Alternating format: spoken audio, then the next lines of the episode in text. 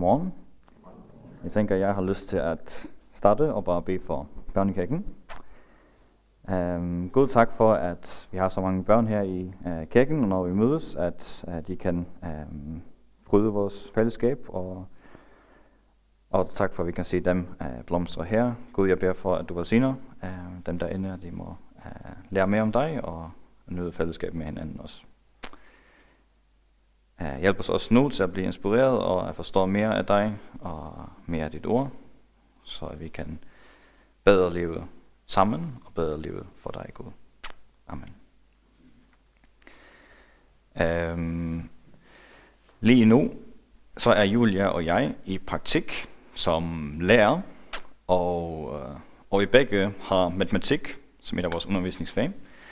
Så det følger måske lidt snakken derhjemme. Og Julia kom med sådan en dejlig matematikvits, som jeg har lyst til at starte med. um, bare for at lette humøret lidt. Det er sådan, at uh, hvorfor tager skyen i skole? Fordi den skal lære at regne. Den synes jeg var meget sjov. Og det var godt, at børnene lige var taget ud, fordi at den skal dem, de have i skolen snart, for Julia hun underviser flere af dem. Så det var ligesom en teaser til jer også. En anden sådan smart ting, som jeg har begyndt at bruge lidt, jeg ved ikke om mange er opdateret på den nyeste teknologi, men det er sådan smarte chatbotter kommet frem. Det har jeg måske hørt om et eller andet sted. Um, og mig og min makker på praktikstedet har begyndt at bruge den lidt og fundet ud af, at den kan en masse forskellige ting. Um, hvor vi har prøvet at skrive, uh, for eksempel, vi har en 5. klasse, vi har om rumfang, og vi skal gerne øve øh, de her forskellige tegn osv. Og så sagde botten, at så skal jeg spille bingo. Det gjorde vi så også. Så når vi ikke spillede bingo, og øvede de her geometriske tegn øh, med bingo, nej, med ja, rumfangs, skal man sige, øh, mønstre osv. Meget smart. Grunden til, at jeg nævner det, det er måske lidt mærkeligt, øh, men det er fordi, at jeg har fået den til at skrive en indledning til prædiken nu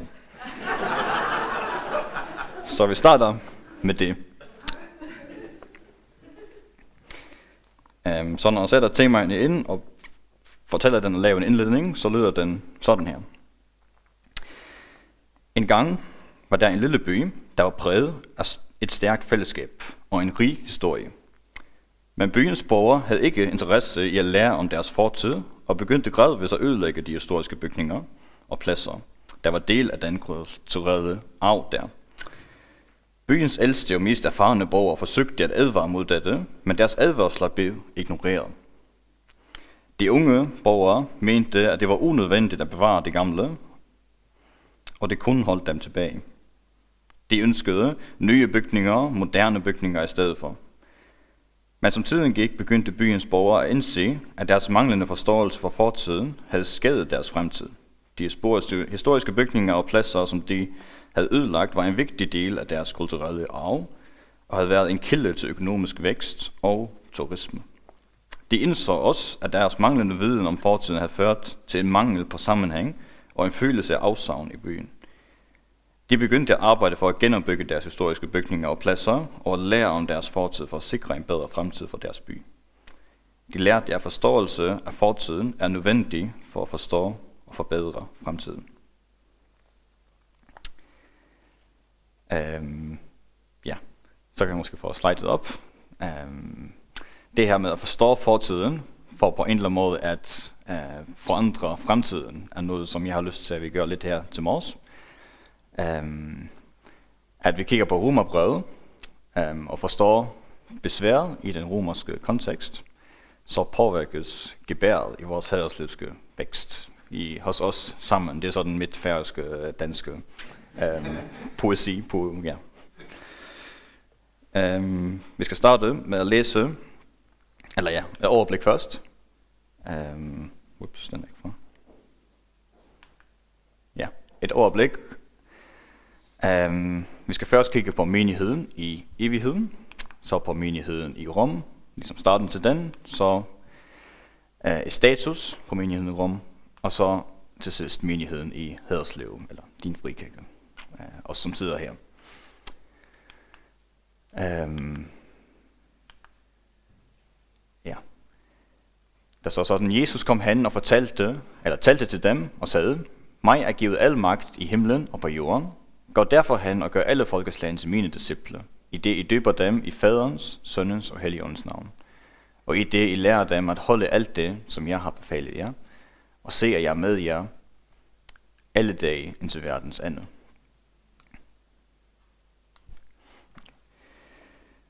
Øhm, måske vi kan gøre et forsøg bare at tælle hurtigt, hvor mange nationer er til stede her.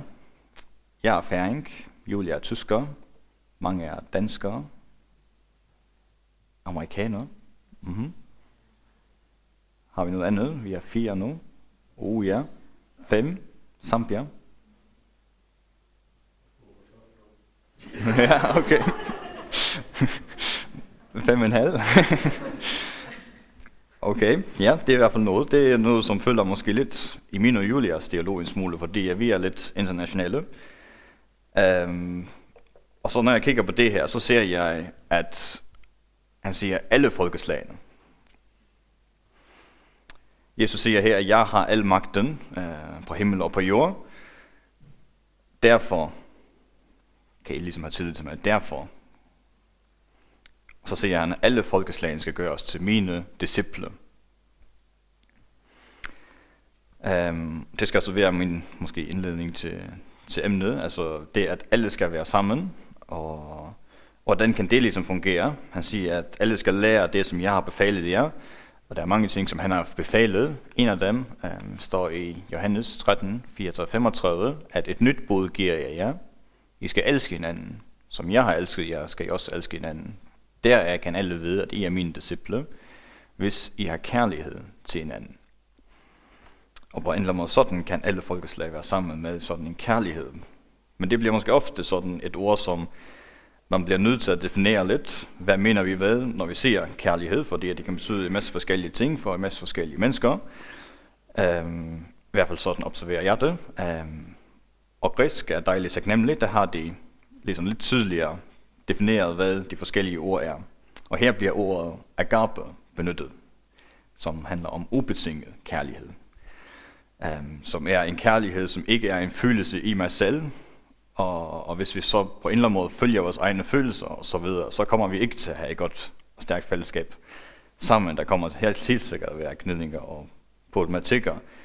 Men agape er en ubetinget kærlighed, som på en eller anden måde er på trods af mine følelser. At jeg vælger at elske, at gøre det rigtige, at gøre det gode. Og resultatet er, at det er måske ikke noget, som jeg forventer som sådan, at jeg skal se her på jorden i dag. Um, men det er noget, som Bibelen kalder os til at vokse frem imod. Og, og har sådan en, um, en stor vision, som vi ser i åbenbaringen, hvor Johannes han på en eller anden måde ser ind i fremtiden, og ser, at der var en stor skare, som ingen kunne tælle, af alle folkeslag og stammer, folk og tungemål eller sprog. De stod foran tronen og foran lammet, klædt i hvide klæder og med palmegren i hænderne. De råbte med høj røst, frelsen kommer fra vores Gud, som sidder på tronen og fra lammet. Og det, det her er en flok, som jeg selv forventer at være en del af en gang, hvor vi skal stå der og se på Gud, langt om længe med mine virkelige øjne, som jeg slet ikke kan forestille mig, hvordan det ser ud. Vi kan kigge tilbage på scenen, hvor Jesus rider ind i Jerusalem. Der står det, og på samme måde med palmegrene, og de priser ham osv. Den her gang bliver det med helt bevidsthed om, hvad det er, som sker. At vi forstår ham, og står og kigger på ham, sådan som han virkelig er. Og alle skal prise. Alle folkeslag stammer, alle sprog skal være til stede. Det bliver en vidunderlig tid. For at flytte os nærmere mod Rom, så er det her en virkelighed, som Paulus er klar over. Og jeg tænker, at han har med i sine tanker, det at vi en dag skal stå sammen i komplet enhed, med sådan en ubetinget kærlighed til hinanden. Um, Paulus han har siden han blev omvendt, gjort disciple og startet menigheder, han har været meget, meget aktiv. Han siger om sig selv, at, ups, at noget Guds er jeg, hvad jeg er, og hans nåde imod mig har ikke været forgæves. Jeg har arbejdet mere end nogen af dem, Det vil sige ikke jeg, men Guds nåde, som har været med mig. En Paulus, som har været meget, meget aktiv, øhm, og har haft, jeg ved ikke, man kan sige, en finger med i spillet i alle steder, men altså, han har i hvert fald været meget, meget rundt omkring. Man læser om flere forskellige rejser, han tager ud til mange forskellige menigheder, og næsten alle steder, hvor du ser kristne, så har de en eller anden connection til, til Paulus. Dog ikke lige i Rom. Menigheden skal flytte os til, til nu.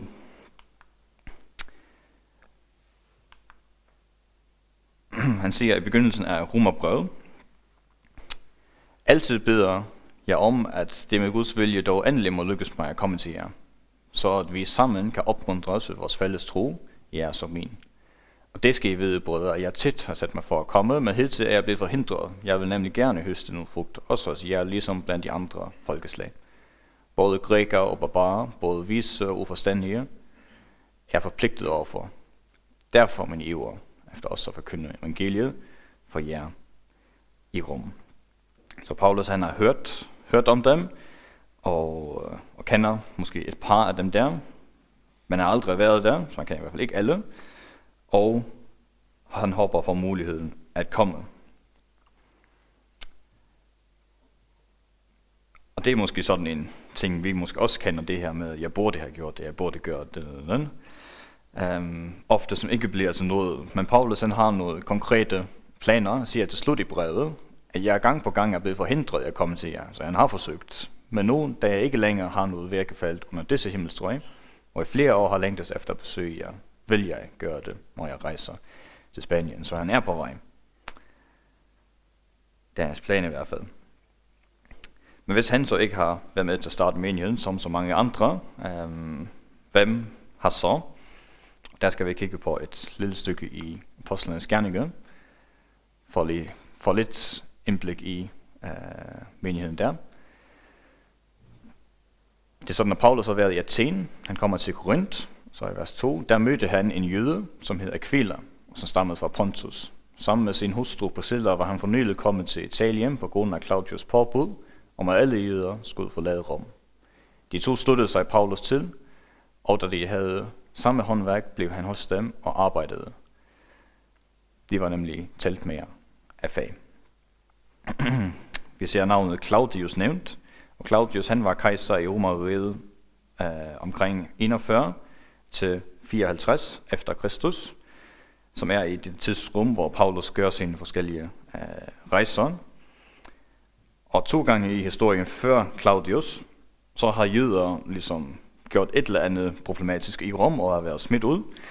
Og nu når de kristne kommer, så er de ligesom en lidt mærkelig flok i romeriet. Man ved ikke helt, hvad man skal gøre af den, og så videre. Og det bliver måske grupperet bare under det samme, fordi de opstod nemlig også i øh, Jerusalem, efter at øh, Jesus er, er død.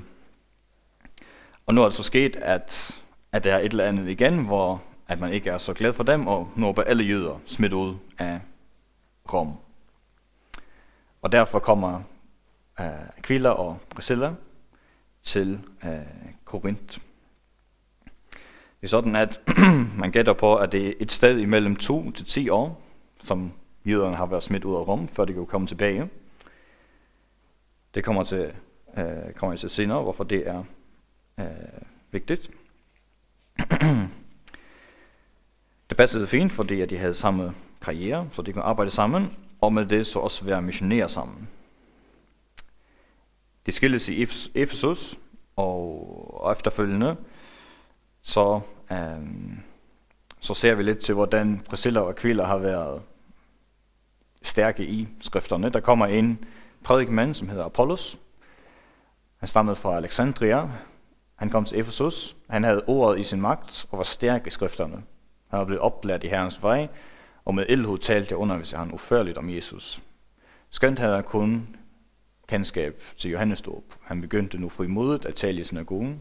Da Priscilla og Aquila hørte ham, tog de ham med sig og forklarede ham Guds vej mere. Så her har vi en, som er stærke skrifterne, som de kan tage med sig og ligesom lede videre. Så det har i hvert fald været selv øh, stærke. Så kan man forestille sig, når de kommer væk fra Rom, så har de på en eller anden måde haft det med sig derfra også og været øh, aktive der. I Romerbrevet, kapitel 16, så er der sådan en lang liste af hilsner, og de første, der bliver hilset, er nemlig de to, Priscilla og Aquila. og han siger, hils Priscilla og Aquila, mine medarbejdere i Kristus Jesus. De har våget halsen for at redde mit liv. Og ikke alene jeg, men også alle hedningemenighederne takker dem. Hils også menigheden i deres hus. Deres hus, de har et hus selv, så økonomisk har de også sådan en, har det det fint. Um, alle hedningemenigheder hilser dem, så det har haft stor indflydelse. Um, og vi snakker om Paulus, det er den, vi hører mest om, men det ser næsten ud til, at de har haft måske lige så stor indflydelse i den første menighed. Og så menigheden i deres hus, så det er en slags menighedsleder i, i Rom. Og brevet er så skrevet efterfølgende, at de er kommet tilbage til, til Rom. Så de har også været der før, og det er det første, som bliver helst, og derfor kan man måske forestille sig, um, at det har været uh, store figurer der. Og det er nu også kommentatorer, som mener, at de begge har været med fra begyndelsen i menigheden i, i Rom. Ja, så jeg se, at Paulus ikke har startet det, men der stadig har været jøder, som har startet menigheden i Rom, Priscilla og Aquila, men som så er blevet smidt ud. og så er menigheden efterladt med en masse hedninger, skal man sige, ikke jøder, som ikke kender til de jødiske traditioner på samme måde. Og det står nu med, skal man sige, øh, staven, at skal lede menigheden videre.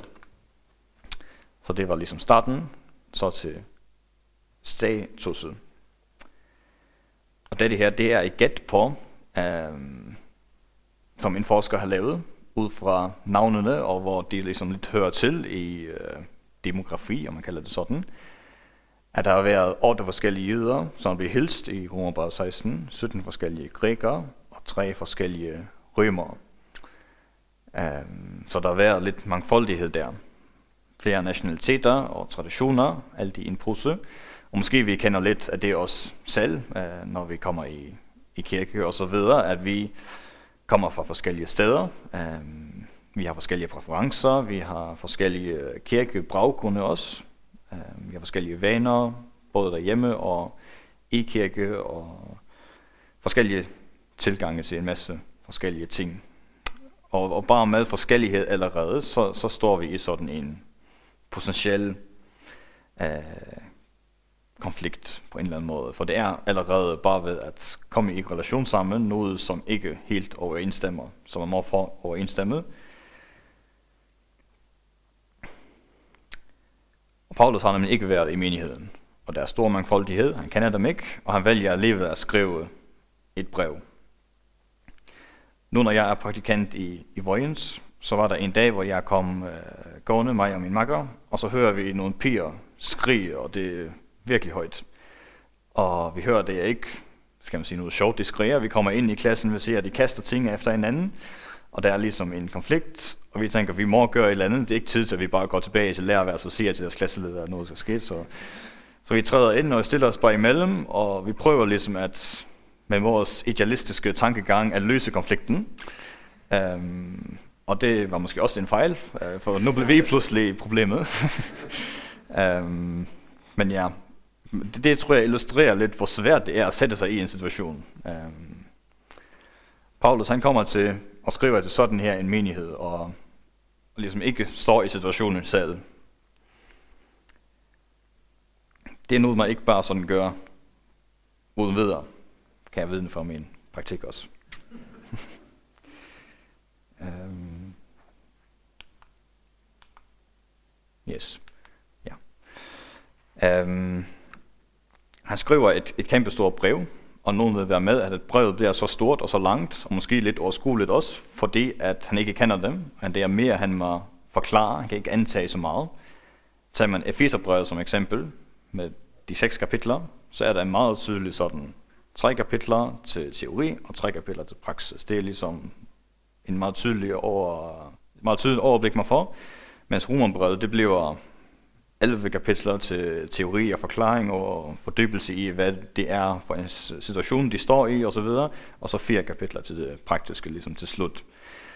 Um, jeg skal kigge lige lidt på det der overblik, for jeg tror, at der er ting, vi kan ligesom tage med os i overblikket, i vores refleksioner. Um, kapitel 1-3, ligesom hammer det her hjem, at vi alle er fortabte.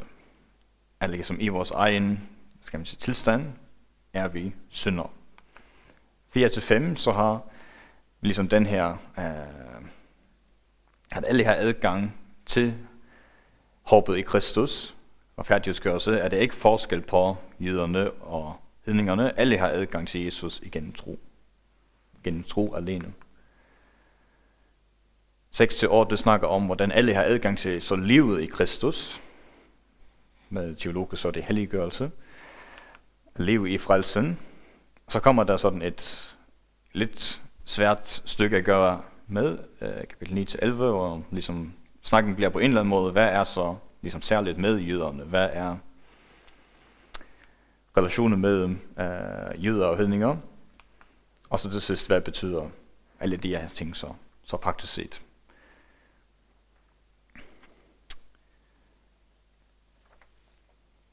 Det, som vi hovedsageligt ser som problemet, er, at hvem har størst åndelig øh, autoritet? Hvem har autoriteten i menigheden? Hvad er relationen med jøder og hedninger? Og hvem er så den med det højeste status, kan man sige? Den, som skal lave de her, tage afgørelser osv., øhm, er sådan en problematik, som han på en eller anden måde prøver at forklare sig ud af og takle. Jesus kaldte os jo, som vi så i begyndelsen, alle til at være et. Alle folkeslag med den her agape, ubetingede kærlighed til hinanden som er en stor udfordring til os alle. Um, og vi så i menigheden, i evigheden, som vi kigger frem mod, skal stå i en fantastisk enighed, og det er den, vi ligesom vokser frem imod.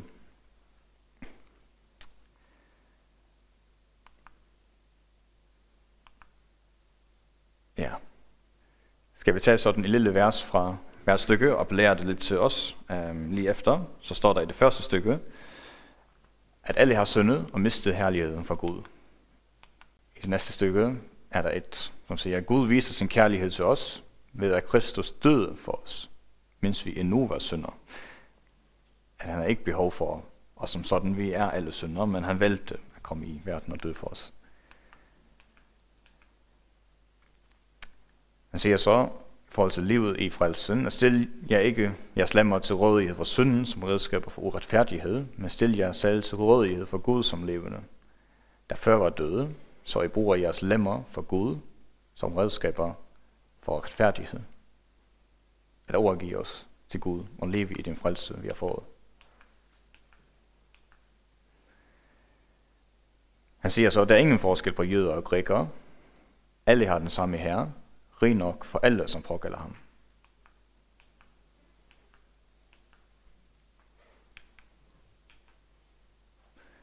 Og til sidst, praktisk set, lad os derfor stræbe efter det, der fortjener, der tjener freden og den indbyrdes opbyggelse. Lad os stræbe efter det, der tjener freden og den indbyrdes opbyggelse.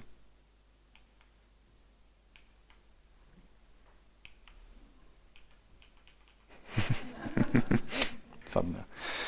Så øh, det er lidt det, som vi har øh, været igennem nu, menigheden i evigheden, og kigget på, øh, hvad det er, vi på en eller anden måde kigger frem mod, og set i starten, at, øh, at der har været sådan en masse problematikker i forhold til relationer med jøder og hedninger, som nu i øjeblikket er blevet et problem, som Paulus stiller sig ind i og forsøger at takle. Øh, så er spørgsmålet, ligesom os, som sidder her i dag. Hvad kan vi ligesom tage med i vores refleksioner? Øhm, ja. Jeg har valgt at tage de her kapitler og bare sætte dem op, og så med en lille sådan øh, applikation til os, fordi at øh, det vi ser med, at vi alle er syndere, fortæller os på en eller anden måde, at vi alle er lige, fordi vi alle er syndere for en Gud. Vi alle er lige, fordi vi alle opnår frelse kun gennem Kristus og hans værk alene. Vi alle er lige, fordi vi alle står som redskaber for Gud og giver os selv til hans tjeneste. Vi alle er lige, fordi vi alle har den samme herre. Vi alle er lige. Vi har alle ansvar for hinanden og for fællesskabet som på en eller anden måde bliver sådan en big picture ting, vi kan tage med os, når vi kigger på romerbrevet, og man sidder og fordyber os i de forskellige punkter, så bliver det på en eller anden måde uh, noget lignende uh, den tankegang, at vi står uh, som et i den frelse, vi har tilgængelig.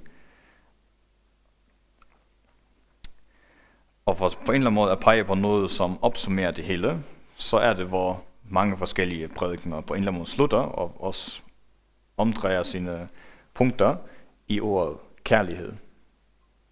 I ordet kærlighed ikke defineret øh, med noget selvsyne. Hvis vi tager de græske fire ord, så er der et af dem, som har sådan en selvsyne nuance, ordet eros. Og det er aldrig benyttet i nogen bibels, bibels sammenhæng, så det ord eksisterer slet ikke i Bibelen. Um, men i stedet har man de andre tre, som har noget med familiebånd at gøre, noget med venskaber at gøre, og så ubetinget kærlighed. Og særligt den her ubetingede kærlighed står ofte tilbage som en stærk um, påmindelse til, til os. Det at elske, det på en eller anden bliver Bibelens budskab, hvor der også bliver sagt, at det er mere velsignet at give end at få. Må det så være med os i vores refleksion omkring vores menighedsliv. Um, øhm, at din frikirke kan kendetegnes ved det, som jeg i hvert fald ofte har hørt som et slogan. Jeg ved ikke, om det officielt er det, men din frikirke er et godt sted at være.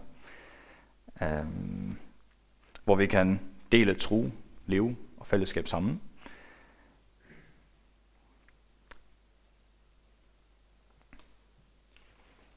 Ja, skal vi bede. Tak her for, at vi kan øh, kigge tilbage i fortiden og se, hvordan der har været problematikker, og Gud, hvor vi i vores problematikker i dag kan kigge på dem og lære. Øh, og, og Gud, jeg beder efter, at du øh, hjælper os øh, i vores liv at have øjnene vendt mod dig, øh, at give vores liv til dig. Gud, så vi kan øh, leve i det kald, vi er skabt til Gud og vi på en eller anden måde skal holde os til det, som vi er skabt til at være, dine børn. Hjælp os at videre dyrke vores fællesskab, som vi har sammen. Øhm, tak for det, og, og alle de her mennesker, som er kommet her i dag. Tak for, at vi kan være et i dig, og have det fantastiske status, Gud, du har givet os. Tak for, at vi på den måde uh, står som et at vi er lige i dig, Gud. Uanset nation, køn, alder og så videre, så er vi alle et i dig, Gud. Velsign dagen videre, og kaffen efter snakken, og bede efter, du giver formodighed til, og så dele noget uh, øh, efter nu. Hjælp os også at komme nærmere dig og søge dig, også gennem lovsangen, som skal være nu. Beder vi. Amen.